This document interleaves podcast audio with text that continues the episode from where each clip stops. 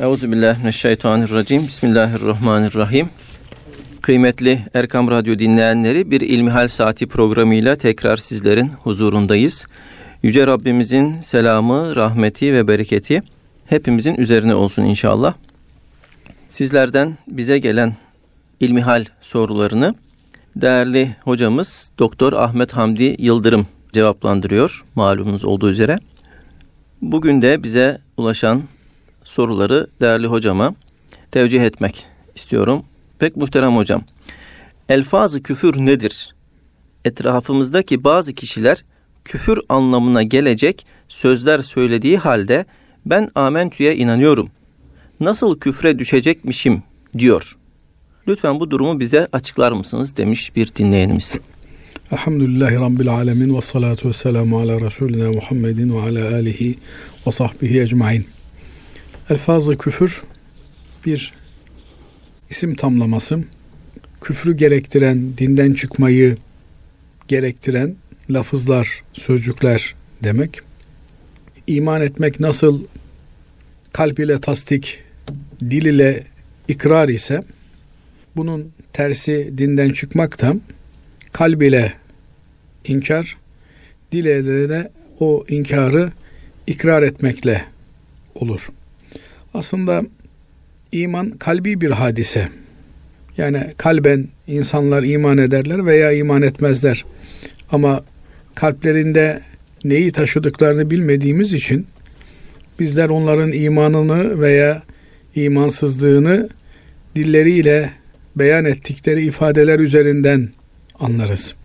Bu meyandan olmak üzere bir kimse dinsizliğini ortaya koyan bir ikrarda bulunur, bir beyanda bulunursa onun dinsiz olduğu, dinden çıktığı, dini reddettiği anlaşılır.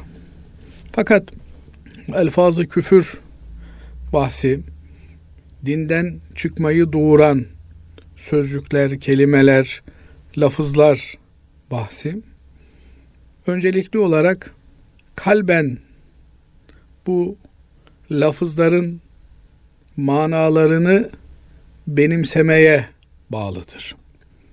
Bir adam söylediği sözün manasını, muhtevasını idrak edemiyorsa bu kimse dinden imandan çıktı denilmez.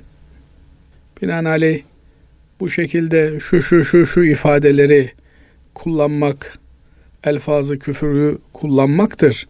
Binaenaleyh bunları kullananlar da dinden çıkmıştır diye söyleriz. Fakat filan kimse bu ifadeyi kullandı. Dolayısıyla bu ifade kişiyi dinden imandan eden bir ifadedir. E binaenaleyh o kişi de dinden imandan olmuştur diye kişiler üzerinden bir yargılama yapmayız. Yapma hakkımız yoktur. Bu tür yargılamalar çok sakıncalı sonuçlar doğurur. Bugün ümmeti Muhammed'in karşı karşıya kaldığı en büyük tehlike tekfir tehlikesi. Birilerini küfre nispet etmek, önüne gelene kafir yaftası yapıştırmak tehlikesidir. Bunun çok acı sonuçlarını Suriye'mizde maalesef görüyoruz. Orada yerleşmiş olan bir takım harici denilen din dışı gruplar insanları kafirlikle itham ederek kendi görüş ve düşüncelerini silah zoruyla, ölüm korkusuyla dikte etmeye çalışıyorlar. Binaenaleyh bu bahis çok tehlikeli bir bahis. Kimseyi söylediği söz ile ağzından bir defa çıkan söz ile yargılama durumunda değiliz. Ama bir sözü bilerek, isteyerek, kasten ve tekrarla ifade ediyorsa bir kimse bunun dinden çıkma hürriyetine de engel olabilecek değiliz. Nasıl dine girme, Müslüman olma insanların hür, özgür iradeleriyle oluşuyorsa la ikrahe fid din kimse zorla Müslüman yapılamaz. İnsanlar hür, özgür iradeleriyle Müslüman olurlar. Aynı şekilde Müslüman olan bir kimse kendi hür, özgür iradesiyle dinden çıkmak istiyorsa bunun sonuçlarına katlanmak üzere iradesini kullanabilir.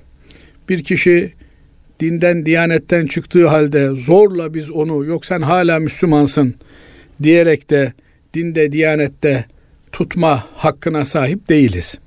Fakat burada önemli olan nokta kasıtsız, ısrarsız bir defa ağzından bir laf söylemiş adamcağız. Bu sözüne binaen onu din dışı bir yafta ile yaftalamak doğru bir şey değil. Çok tehlikeli, çok yanlış bir şeydir. Bu yönüyle elfazı küfrü bilmek lazım. Ama bunları fertlere uygulamak çok yanlış. Nedir elfazı küfür? Elfazı küfür şu üç şartla beraber gerçekleşir. İstikfaf, hafife almak, dinin genel kabullerini, simgelerini hafife almak, istihza etmek, tahkir etmek bunlar kişiyi dinden çıkartır. Bir kimse namaz kılmıyor ama namazın gerekliliğine inanıyorsa bu kimse Müslümandır. Ama Allah muhafaza etsin namazı tahkir ediyor. Namazı alaya alıyor.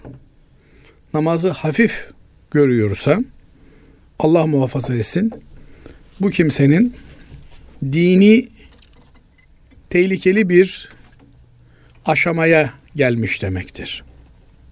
Bunu bilerek veya bilmeyerek etrafımızda işleyen insanları görüyoruz. Mesela işte Ramazan ayında oruç tutmak bütün Müslümanların kabul ettiği Allah'ın bir farzıdır. Yavrum imtihanın var tutmasan da olur. İmtihanın daha önemli türünden bir ifade Allah'ın bir farzıyla insanların kendi kendilerine zorunlu gördükleri bir imtihanı karşı karşıya getirmek demektir. Ama bunu söyleyen insan bilinçsiz de söylemiştir.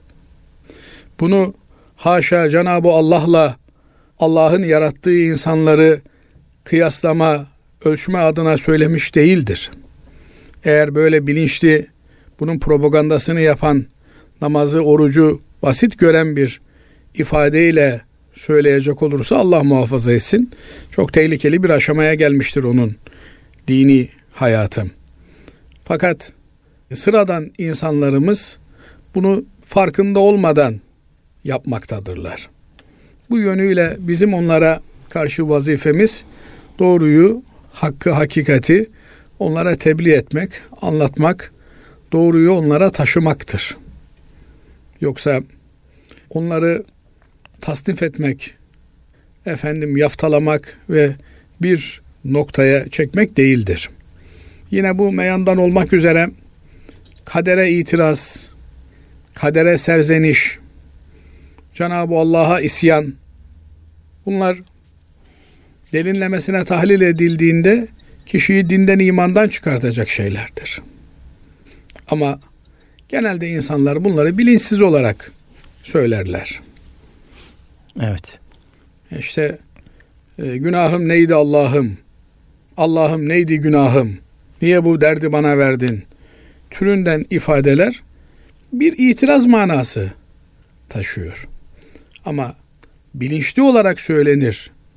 Cenab-ı Allah'a haşa tenkit etmek adına söylenirse o zaman tehlikeli bir boyut, boyutu kazanmış olur. Ama bilinçsiz olarak efendim herkes kullanıyor ben de kullandım türünden bir ifadeyle insanların dini kimlikleri üzerinden bir tasnife gidilmez. Diğer bir mesele de akaidde temel bir kuralımız var. Deriz ki lazimul mezheb feleyse bir mezheb. Bir sözün çağrıştırdığı anlam o sözü kullanana nispet edilmez. Söz gelimi Hazreti Peygamber aleyhissalatü vesselam Efendimiz kabak yemeğini severmiş. Bir evet. adam ben kabak yemeğini sevmiyorum dese Aa sen kabak yemeğini sevmiyorsun. Peygamber Efendimiz kabak yemeğini seviyordu. Demek ki sen peygamberin sevdiğini sevmiyorsun. Demek ki sen peygamberi sevmiyorsun. E peygamberi sevmedikçe de iman etmiş olamazsın. Türünden dıdısının dıdısı tabiri caizse amiyane ifadeyle sözün 7-8 basamak sonrasıyla bir kimse yargılanamaz. Efendim filan kimse şöyle bir şapka takıyor. Bu şapka gavur milletinin taktığı bir şapkadır. Binaenaleyh bu şapkayı takan dinden imandan çıkar. Türünden bir ifade doğru bir ifade değildir. Fakat bu tür sembol olan şeyler efendim ne bileyim bir gemi Türk bayrağı taşıyorsa Türk gemisidir. Gemisidir. Ama işte İngiliz bayrağı taşıyorsa İngiliz gemisidir. Eğer siz İngilizlerle savaş yaparken Türk gemisine İngiliz bayrağı takarsanız o zaman diğer Türk gemileri bu gemiyi bombalama hakkını kendilerinde görürler. Binaenaleyh böyle bir durumda bu tür simgesel ifadeler değer taşırlar. Ama sıradan adamcağız kasıtlı olmayarak böyle bir e, efendim şey İngiliz tişörtü giydi diye İngiliz olmuş olmaz. Evet. Bu noktada sözün çağrışımlarını sözün kendisi olarak değerlendirmek doğru değildir. Fakat Müslüman diline sahip çıkmalı, ağzına sahip çıkmalı, ağzından çıkan sözlere dikkat etmeli. Dolayısıyla kendisini tehlikeye götürecek efendim bu tür e, ifadelerden sakınmalı. Mukaddesata karşı dikkatli olmalı. İslam'ın mukaddes gördüğü, değer verdiği ezandı, Kur'an'dı, efendim namazdı, oruçtu. Bu tür şair denilen bir de hocam din evet bu söyledikleriniz gerçekten sembol olan şeyler. Bir de din adamlarına dil uzatılıyor veyahut da din adamlarına saldırılıyor. İşte sela okurken veya ezan okurken. Bunlar yani din adamını tahkir etmek, o da küfrü gerektirecek duruma girer mi?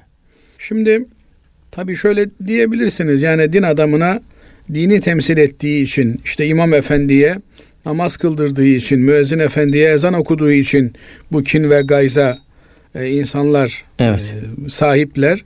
Binaenaleyh aslında burada hedef müezzin efendi değil, onun okuduğu ezandır. Ezan da dinin sembolüdür. Binaenaleyh burada saldırı dinedir diyebilirsiniz. İşte bunu dememek lazım. Hı, evet. Yani insanların imanlarını kurtarmak adına e, müezzin efendinin sesini beğenmedi Hı. demek lazım.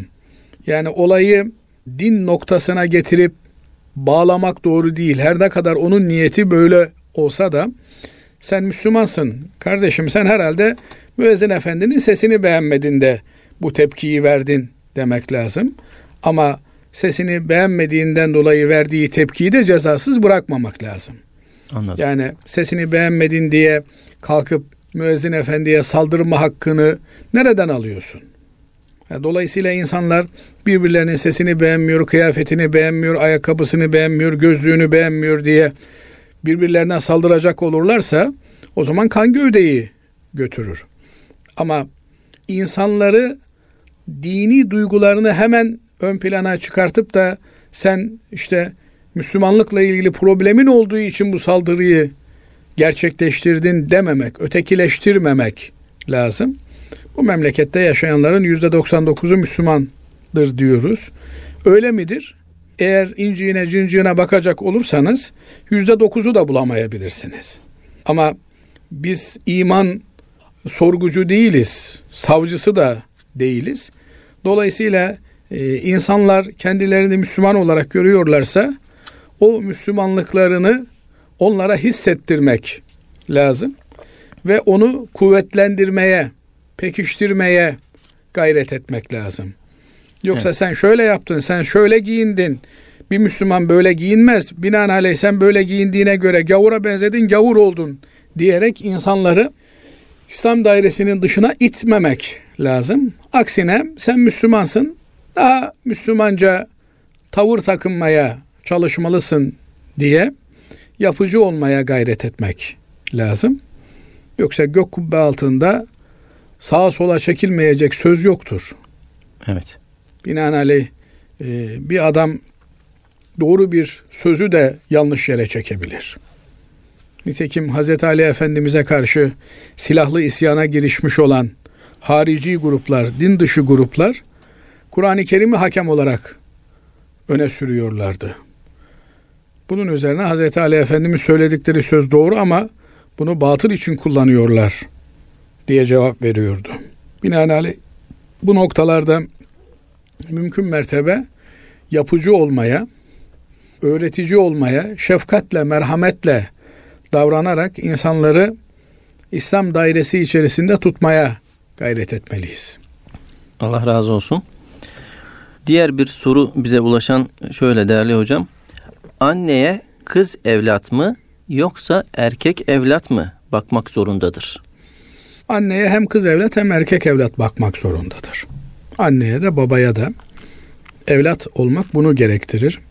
Nasıl bir annem kız evladını, erkek evladını ayırt etmeksizin ona bakıyor, hizmet ediyorsa, işte 9 ay karnında taşıyor, 2 sene göğsünde taşıyor, emziriyorsa, kız evlat da, erkek evlat da anneye, babaya bakmakla yükümlüdürler. Şu kadar var ki, kız evlat evlendirildiği zaman artık kuş kafesten uçmuş demektir tabiri caizse. Yeni bir ailesi, sorumlulukları var demektir. Onun öncelikli sorumluluğu eşi haline gelmiştir. Evinden çıkması eşinin müsaadesiyle mümkün hale gelmiştir. Eğer Allah muhafaza etsin, kendini bilmeyen, nadan, cahil bir eşi varsa, annesine babasına gitmek için bile evinden dışarıya çıkmasına müsaade etmeyebilir. Kadın bu durumda mazurdur. Yani kadıncağız annesine babasına hizmet etmek istiyor. Evlerine gidip en azından işte evlerini silmek, süpürmek, yemeklerini hazırlamak istiyor. Kendi evindeki vazifelerini de aksatmadan ama kocası müsaade etmiyor evden dışarı çıkmayacaksın diyor. E bu kadın e, kocasının sözünü dinlemeli. Kocasından tevekkel, habersiz, izinsiz dışarıya çıkması doğru değil. Elbette sıla rahim ölçüleri içerisinde belli periyotlarla kocanın hanımına izin vermesi, annesiyle babasıyla görüşmesini temin etmesi gerekir. Fakat günlük olarak ben gideceğim, anneme babama hizmet edeceğim diyen bir kadına kocası hayır gidemezsin deme hakkına sahip mi? Sahip. Evet, bu dinle, diyanetle bağdaşmayan bir tutum. Çünkü Cenab-ı Allah kayınvalidelerimizi de, kayınbabalarımızı da kendi annemiz babamız mesabesinde görmüş. Binaenaleyh onlara da gerekli hürmeti ve tazimi yapmamız gerekiyor. Fakat dini zayıf bir koca böyle bir tasarrufta bulunmuş, kadının ona itaat etmesi gerekir. Böyle bir durumda kadın mazurdur ama erkek evlat mazur değildir. Erkek evlat annesine babasına bakmaya mecburdur. Hanımı istemese de bakmaya mecburdur.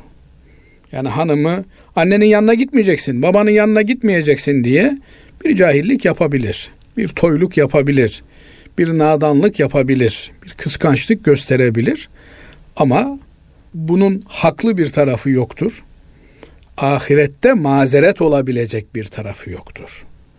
Yani kız evlat için ya Rabbi ben anneme babama hizmet etmek istiyordum ama kocam müsaade etmedi. Sen de ona itaati emrettiğin için ben bağrıma taş bastım. Annemin babamın hizmetinde istediğim kadar bulunamadım dediği zaman mazurdur. Fakat erkek evlat mazur değildir. İkinci bir hususta tabi bakımın bir maddi boyutu var bir de manevi boyutu var. Şimdi manevi boyutuyla hem erkek hem kız evlat anne babaya bakmakla mükelleftir. Onlara ihtiyaçları olan hizmeti götürmekle mükelleftirler. Fakat işin maddi boyutunda maddi boyutu erkek evlat üstlenir.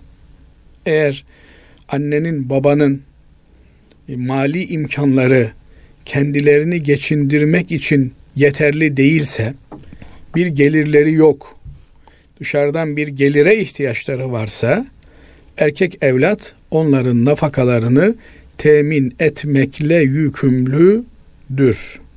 Aksi bir durumda mahkeme ana baba nafakasını çocuklara erkek evlada zorunlu tutar ve maaşından otomatik olarak kesilir.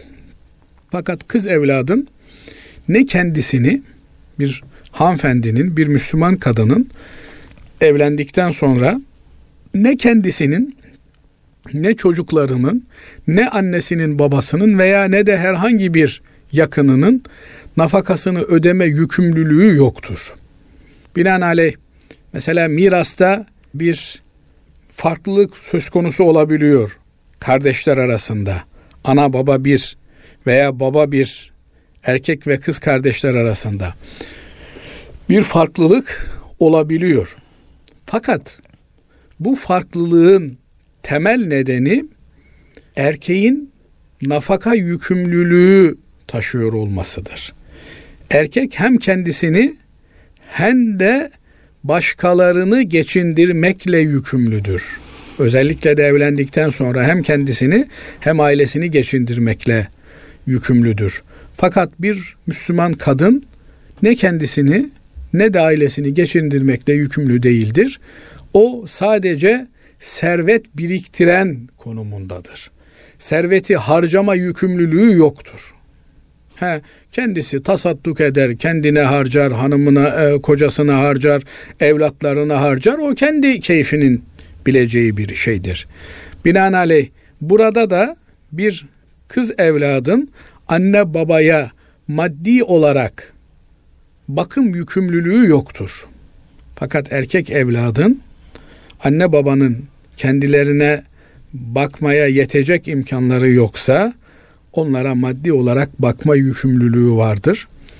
Burada belki sorulması gereken bir başka mesele de gelinin kayınvalideye, kayınbabaya bakma yükümlülüğü var mıdır? Hukuken böyle bir yükümlülük yoktur. Ne demek hukuken böyle bir yükümlülük yoktur? Kadın sadece kocasına hizmet etmekle yükümlüdür. Hukuki açıdan. Yani mahkemeye gitmişseler kocası boşanma gerekçesi olarak kardeşim hakim bey benim hanımım anneme hizmet etmiyor, babama hizmet etmiyor dediğinde bu bir haklı boşanma gerekçesi olmaz. Evet. Hukuken bakmaya yükümlü değildir demenin anlamı bu. Fakat dinimiz bize karı koca olarak birbirimizle maruf ölçüler içerisinde bir ilişki kurmamızı, geçim sürmemizi emrediyor. Maruf yani örfün çizdiği, tayin ettiği, belirlediği, çevre koşullarının dikte ettiği güzel bir geçim ile geçinmemizi emrediyor. Nasıl erkek hanımının annesine babasına saygılı davranmaya, icap ettiğinde onların hizmetine koşmaya memursa bir hanım da kocasının annesine babasına hizmet etmeye memurdur.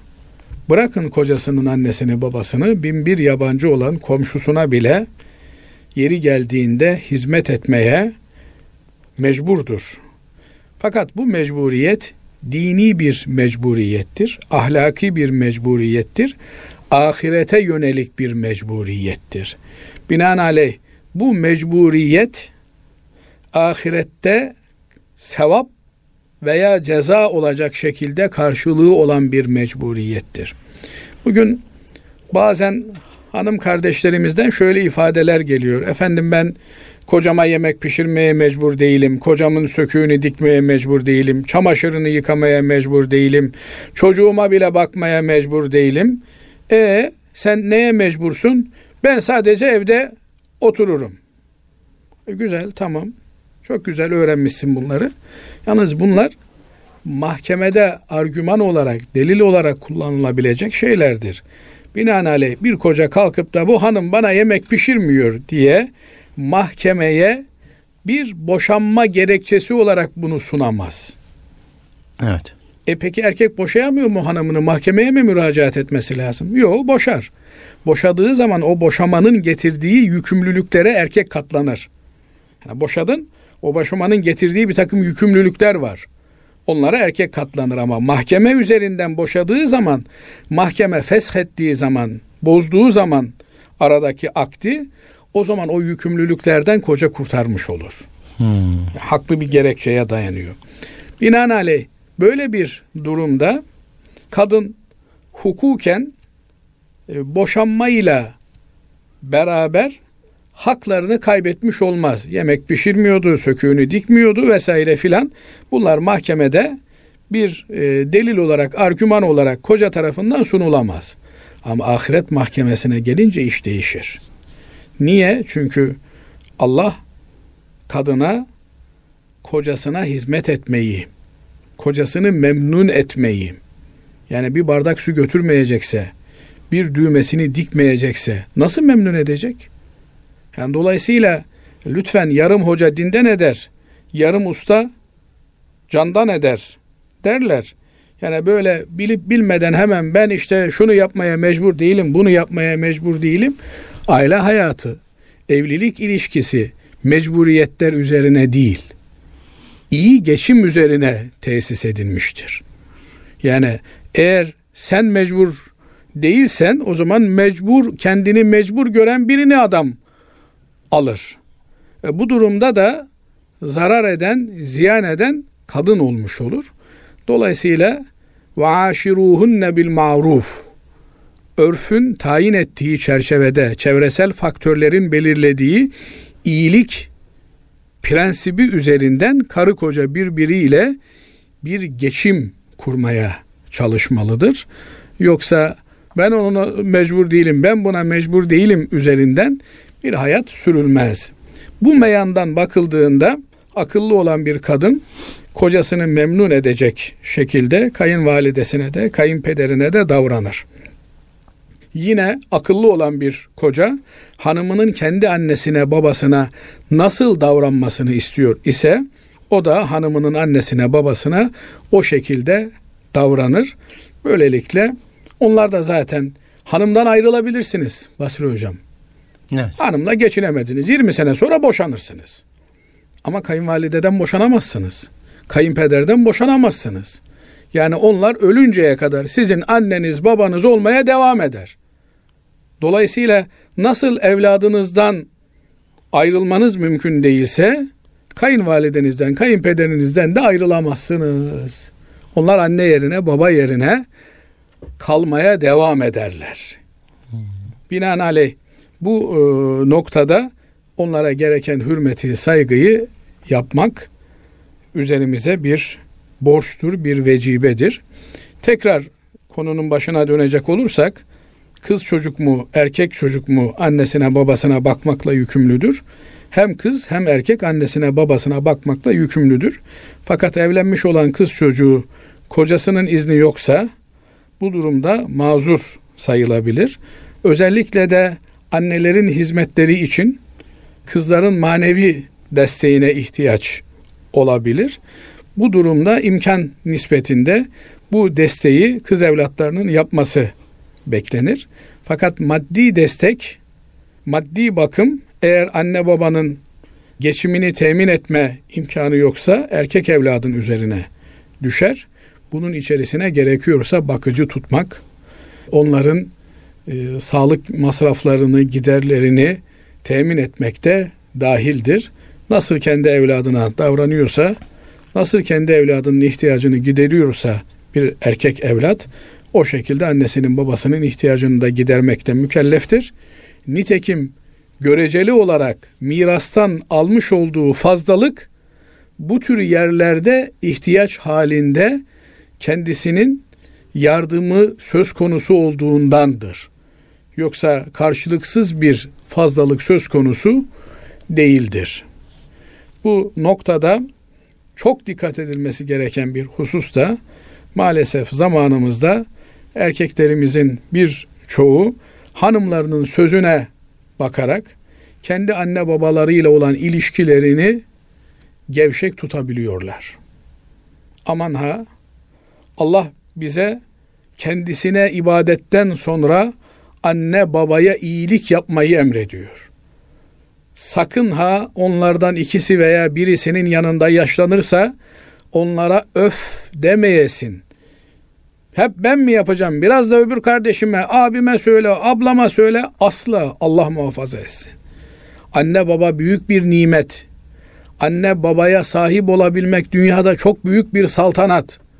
Onların hali hayatlarında kıymetlerini bilmek lazım. Eğer vefat etmişlerse onlara çok çok dua etmek lazım. Onlar adına hayır hasanatta bulunmak lazım. Biz ne yaparsak yapalım ana babamızın hakkını eda edemeyiz. Bir yanlış anlaşılma da burada söz konusu oluyor. Basri Hocam müsaade ederseniz Buyurun söyleyeyim. Hocam. Şimdi Hazreti Peygamber Efendimiz Aleyhisselatü Vesselam'a gelip bir sahabe efendimiz diyor ki Ya Resulallah kiminle oturup sohbet edeyim en fazla benim üzerimde bu cihetle hakkı olan kimdir? Annen diyor. Sonra kimdir? Sonra da annendir diyor. Sonra kimdir? Sonra da annendir diyor. Dördüncü defa sorduğunda da babandır diyor. Evet. Bunu sanki şöyle anlıyor bazıları. Yani annenin hakkı babanın hakkının üç kat daha üstündedir. Yani annenin üç dediğini yapacaksın, babanın bir dediğini yapacaksın. Böyle bir şey yok. Babanın emrini dinleme cihetiyle babanın emri annenin emrinden önce gelir. Şu kadar var ki anneyi darıltmamak, gücendirmemek, küstürmemek gerekir. Özellikle de maalesef bugünlerde çokça rastlanılan bir olay ayrılmış aileler oluyor. Boşanmış eşler oluyor. Çocuklar annelerle babalar arasında sıkışıp kalıyorlar. Anne git diyor, baba gitme diyor. Çocuk ne yapacağını şaşırıyor. Anne oraya git diyor, baba buraya git diyor.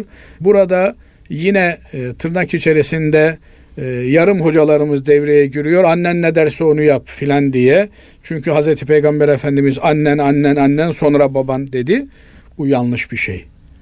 Bu, bu durumlarda çocuğun terbiyesi, eğitimi, yönlendirilmesi babaya aittir. Baba ne tür bir rol çizmişse, uygun görmüşse onu uygulamak gerekir.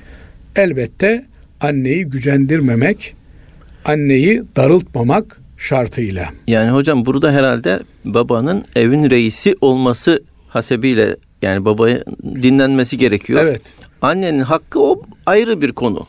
Ya anneye ihtiram, anneye gönlünü kırmamak ayrı bir şey ama işlere geldiği zaman sıra babayı dinlemek gerekir.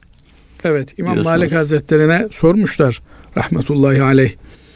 O mübarek insana demiş ki soran kişi babam Sudan'da demiş Sudan'a gelmemi istiyor, gitmemi istiyor. Annem Medine'den ayrılmamı istemiyor. Ne yapayım demiş. İkiye bölünecek hali yok. Oğlum demiş babana itaat et, annene de isyan etme, anneni de gücendirme. Nasıl olacak bu? İşte orada siyaset denilen kavram devreye giriyor. Anneciğim yine gelirim yanına ben senin evladının ben seni bırakmam diye annenin gönlünü hoş tutup babayı dinlemek hukuken gerekiyor. Evet. Muhterem hocam e, yine aile ile ilgili e, bize ulaşan sorular var. Bir dinleyicimiz şöyle sormuş. Erkek ailevi veya ticari işlerde hanımı ile istişare etmek zorunda mıdır? İstişare sünnet. Efendimiz Aleyhisselatü Vesselam'a Cenab-ı Allah ashabıyla istişare etmesini emrediyor. İstişare dinimizde en önemli sünnetlerden bir tanesi. Aklı başında olan herkeste istişare yapılır. Elbette bir erkeğin istişare yapacağı kişilerin başında e, hanımı gelir. Çünkü e, onunla beraber bir hayat sürüyor. Ortak müşterekleri çok fazla hanımıyla. Fakat zorunluluk meselesi ayrı bir mesele. Şimdi İslam'da mülkiyet ayrımı esası vardır. Dolayısıyla kadının mülkiyeti ayrıdır, erkeğin mülkiyeti ayrıdır. Hatta ve hatta ana karnındaki embriyonun mülkiyeti bile ana karnında teşekkülüyle beraber başlar.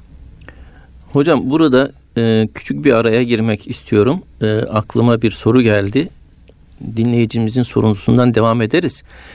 Mer'i hukukta günümüzün hukukunda kanunlarına göre karı koca boşanırken nikahtan sonra elde ettikleri mal mülk eşit olarak bölünüyor. Yani İslam'a göre ise mülkiyet yani herkesin mülkiyeti ayrı. Bu durumda boşanmış olan kadına devletin vermiş olduğu şimdiki devletin vermiş olduğu o diyelim ki mal, mülk, para yani haksız bir şekilde mi e, kadına evet, geçmiş oluyor? Haksız bir şekilde geçmiş oluyor. Devletin kanunlaştırdığı her şey Allah katında meşru anlamına gelmez. Hmm. Hak hukuk meselesi öyle parlamentolarda çoğunluk üzerinden tesis edilmez. Hak Allah'ın insanlara verdiği haktır. Dolayısıyla haklar üzerinde yasalarla bir hukuk tesis etmek mümkün değildir. Söz gelimi yasa çıkartıyorsunuz. Bundan sonra herkesin malının yüzde seksenini devlet alacak. E bu meşru olmaz. Bu Allah katında muteber olmaz. Evet kanunidir. İnsanlar mecburen uyarlar. Çünkü devletin elinde polis vardır, asker vardır, hapishane vardır, yaptırım gücü vardır. Ama bir şeyin kanuni olması, yasayla tespit edilmesi onun hukuki olduğu, helal olduğu anlamına gelmez. Helallik ayrı bir şeydir. Ee, burada bir başka sorun tabii e, şu. Boşanmaları zorlaştırdığımız sürece boşanmalara bir takım tacizi şartlar bağladığımız yani kişiyi mecbur eden ya 10 senedir boşanamayan çiftler var. 20 senedir boşanamayan çiftler var. Adam ben seni istemiyorum diyor. Kadın ben seni istemiyorum diyor. Mahkeme yok siz uzlaşacaksınız, barışacaksınız, aile olarak devam edeceksiniz diyor. Yani evlilik iki insanın ruh ve beden bütünlüğüyle tesis edilir. Yani bu bütünlük bitmişse siz devlet olarak yok ben sizi hala bütün kabul ediyorum demekle evlilik olmaz. Ne olur? İşte burada zorbalık devreye girer. Ne olur? E bir noktaya gelir adam cinnet geçirir, kadın cinnet geçirir. İşte kadın cinayeti, işte erkek cinayeti ortaya çıkar. Dolayısıyla insanı yaratan Allah onun için en uygun olan reçeteyi ona sunmuştur. O reçetenin dışında yapılacak olan bütün uygulamalar yani ifadesiyle koca karı tedavisidir. O sağlık sıhhat getirmez. Aksine ölüm getirir. Allah muhafaza etsin. Bu yönüyle evlenmek ne kadar kolay ise boşanmak da formel olarak basitleştirilmelidir. Elbette ahlaki olarak, dini olarak boşanma yeryüzünde işlenen en veballi iştir. Çünkü her boşanma arşı titretmektedir. Yani dün mesela gökler gürledi. Nasıl insanlar panik oldu. Değil mi? İlk defa böyle bir korku yaşadı insanlar. Yani düşünün her boşanmayla beraber arş titriyor. O dün yaşadığımız korkular onun yanında hikaye kalır. Yani boşanma elbette hiç istenilmeyecek bir şeydir. Ama ruh ve beden bütünlüğünü kaybetmiş insanların da silah zoruyla evlilik müesseselerini devam ettirmeye zorlanmaları o da akıl kârı bir şey değildir. Binaenaleyh erkek kadın herkesin kesesi, kasası ayrıdır. Çocuğun dahi mesela çocuğumuz oluyor değil mi? Bizim e, adetlerimiz, geleneklerimiz kolu komşu, akraba getirip altın takıyor. Efendim getiriyor, para takıyor. Ha getiriyor elbise, hediye vesaire filan onu çocuğa kullandırıyoruz. Ama altın takıyor, para takıyor, ihtiyaç oluyor, parayı bozduruyor anne baba. Efendim harcıyor. Buna hakkımız yok. o getirilen şeyler çocuğa hediye olarak getirilmişse çocuğun mülküdür. Çocuğun malıdır. Çocuğun hesabına yatmalıdır. Çocuk büyüdü, 15-16 yaşına geldi. Akıl bali oldu. Ne kadar hesabında para var? İşte atıyorum 5 bin lira, 10 bin lira. Onun üzerinde tasarruf yetkisi çocuğa geçmiş demektir. Niye? Çünkü çocuk bülü çağına erinceye kadar alma, mal edinme, mülk edinme ehliyetine sahiptir ama verme ehliyeti yoktur. Binaenaleyh bir e, koca kendi ticari işleri için kendi parasını nasıl kullanacağına kendisi karar verir. Kadın da kendi malında, mülkünde ne tür tasarrufta bulunacağına kendi karar verir. Binaenaleyh işte babasından, oradan, buradan, kocasının verdiği mehirden, takılardan söz gelimi 100 milyon lirası birikmiş bir kadıncağızın. Onu güvendiği birine vermiş. Sen demiş şu alanda bundan ticaret yap. Kocasının müdahale etme hakkı yoktur. Hatta ve hatta bazen koca asgari ücretle geçinen bir gariban olabilir. Evin kirasını denkleştiremeyebilir ama kadın servet sahibidir. Ben sana bakmakla yükümlü değilim diyebilir. Kocasına zırnık koklatmayabilir. Para benim param. Evi geçindirecek olan sensin diyebilir. Bu onun hakkıdır ve en ufak bir tarizde ve imada bulunması kocasının caiz değildir. Nasıl kadın kendi malında istediği gibi tasarrufta bulunabiliyorsa çiftliği var, evi var, dairesi var. Vakfetmiş. İşte Osmanlı'da bir sürü böyle hanımların vakıfları var. Ne yapacak? Diyor ki ben diyor öldükten sonra da bunun sevabı bana gelsin. Hastane inşa ediyor. Efendim cami inşa ediyor. Bunlar çok önemli e, şeyler. Binaenaleyh koca da kendi malı mülkü üzerinde tasarrufta bulunurken karısına mecburen sorma yükümlülüğü yoktur. Kadının da kendi malında mülkünde tasarrufta bulunurken kocasına sorma yükümlülüğü yoktur. Şu kadar var ki kocanın ailenin nafakası ile ilgili herhangi bir sıkıntı doğuracak tasarrufta bulunmaması gerekir. Ama istişare sünnettir, akıl danışılır, yapılır. Bunlar güzel şeylerdir, olması gereken şeylerdir. Fakat işte adam ticaret erbabı e, malını ipotek etmesi gerekiyor. İşte kadının kadının onayı olmadan ipotek edemezsin. Türünden ticaret erbabının ticaretini kısıtlayacak. Yani adeta evlenmeyin kardeşim. Evlenmeden birliktelikler kurun anlamına gelecek uygulamalar akıl kâri uygulamalar değildir. Bu tür tacizi şartlarla adeta imkansızı dayatan şartlarla sözüm ona korunmaya çalışılan aile müessesesi aslında dinamitlenmektedir. Bir müddet sonra artık erkekler yani madem bu kadar yükümlülükleri var bu işin, madem birçok sıkıntısı var, o zaman evlilik dışı birliktelikler kuralım deme noktasına giderler ki Allah muhafaza etsin bu çok daha vahim sonuçlar doğurabilir. Evet. Değerli hocam yine karı koca ile ilgili onların arasındaki ilişkilerle ilgili bir soru. Kavga edip birbirinden ayrılan ve ayrı yaşamaya başlayan karı koca dinen boşanmış sayılırlar mı? Kavganın hukuku ayrıdır. Boşanmanın hukuku ayrıdır. Kavga edebilirler, birbirlerine silah çekebilirler, bıçak çekebilirler. Ama aile içerisinde kalır, biter veya kavga edip ayrılırlar, giderler.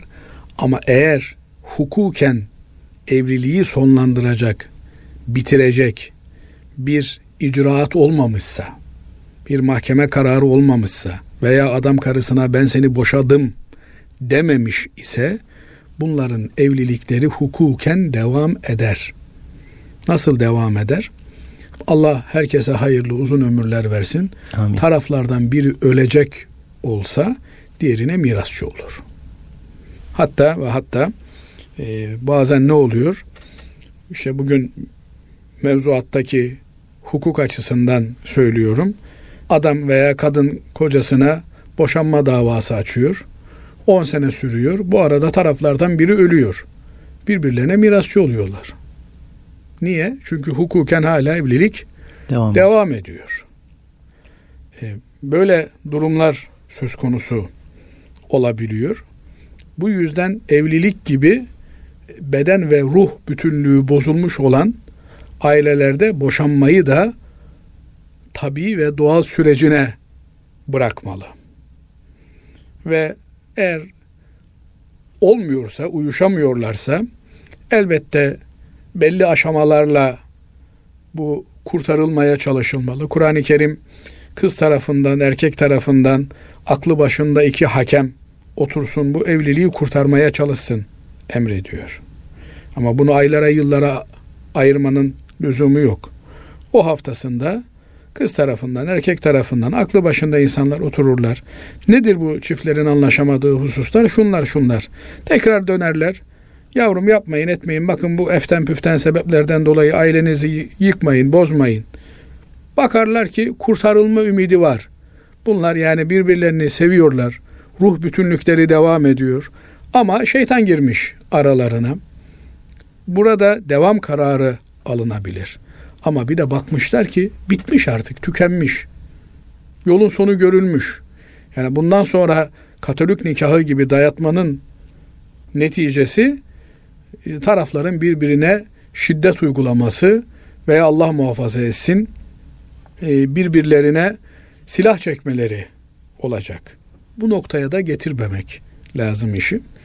Nitekim Cenab-ı Allah buyuruyor ki sizin hayır görmediğiniz eşlerinizde belki başka eşlerle hayırlı yuvalar kurmak söz konusu olacaktır.